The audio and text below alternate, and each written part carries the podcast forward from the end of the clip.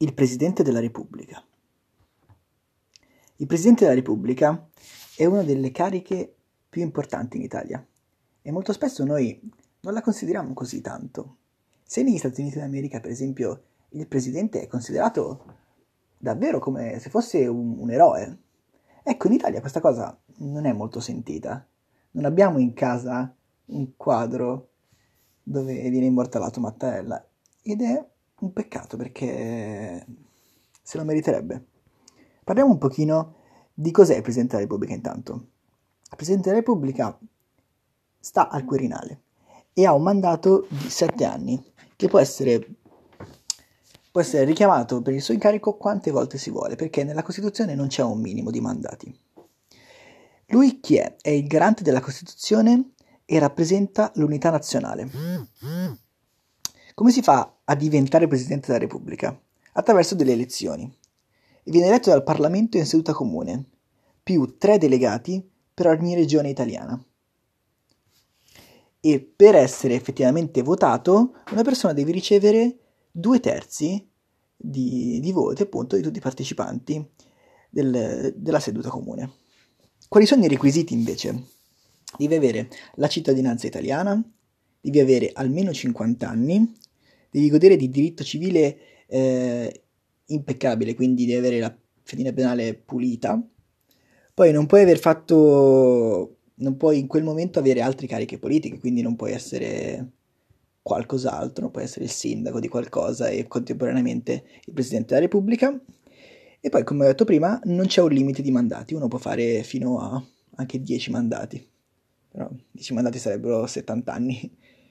Ecco, e ehm, invece poi per la scadenza uno finisce di essere Presidente della Repubblica perché è deceduto, perché è stato accusato di altro tradimento, oppure perché semplicemente il suo mandato finisce.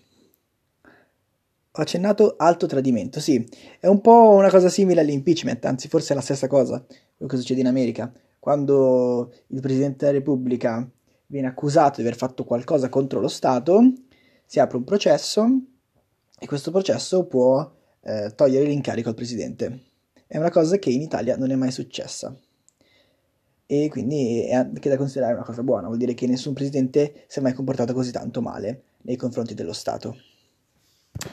Molto spesso però al Presidente della Repubblica si fa anche questa, questo ammonimento qua, si dice è una figura eh, un pochino così inutile, non serve quasi a niente. Andiamo a vedere un po' cosa fa nel concreto il Presidente della Repubblica. Ha tantissimi incarichi. Il primo è nominare il Presidente del Consiglio, poi riceve i diplomatici di tutto il mondo, scrive trattati internazionali, dichiara lo stato di guerra, Nomina i senatori a vita. Scioglie le Camere e indice le elezioni. Ha l'ultima parola su tutte le leggi che vengono emanate in Italia. E può indire i referendum, è il comandante assoluto delle forze armate e può concedere la grazia, cioè una persona eh, che viene chiamata a, a scontare una pena, lui può graziarlo, può evitargli di andare in prigione. Ovviamente ci deve essere una motivazione e dà, e mm, dà anche le onorificenze, per esempio, a qualcuno che si è distinto per lo sport o per qualche altra cosa. Invece adesso mi piace e vorrei dare uno spazio anche al nostro Presidente della Repubblica, Sergio Mattarella, che anche se noi non lo ricordiamo mai è un nostro orgoglio. Per quale motivo?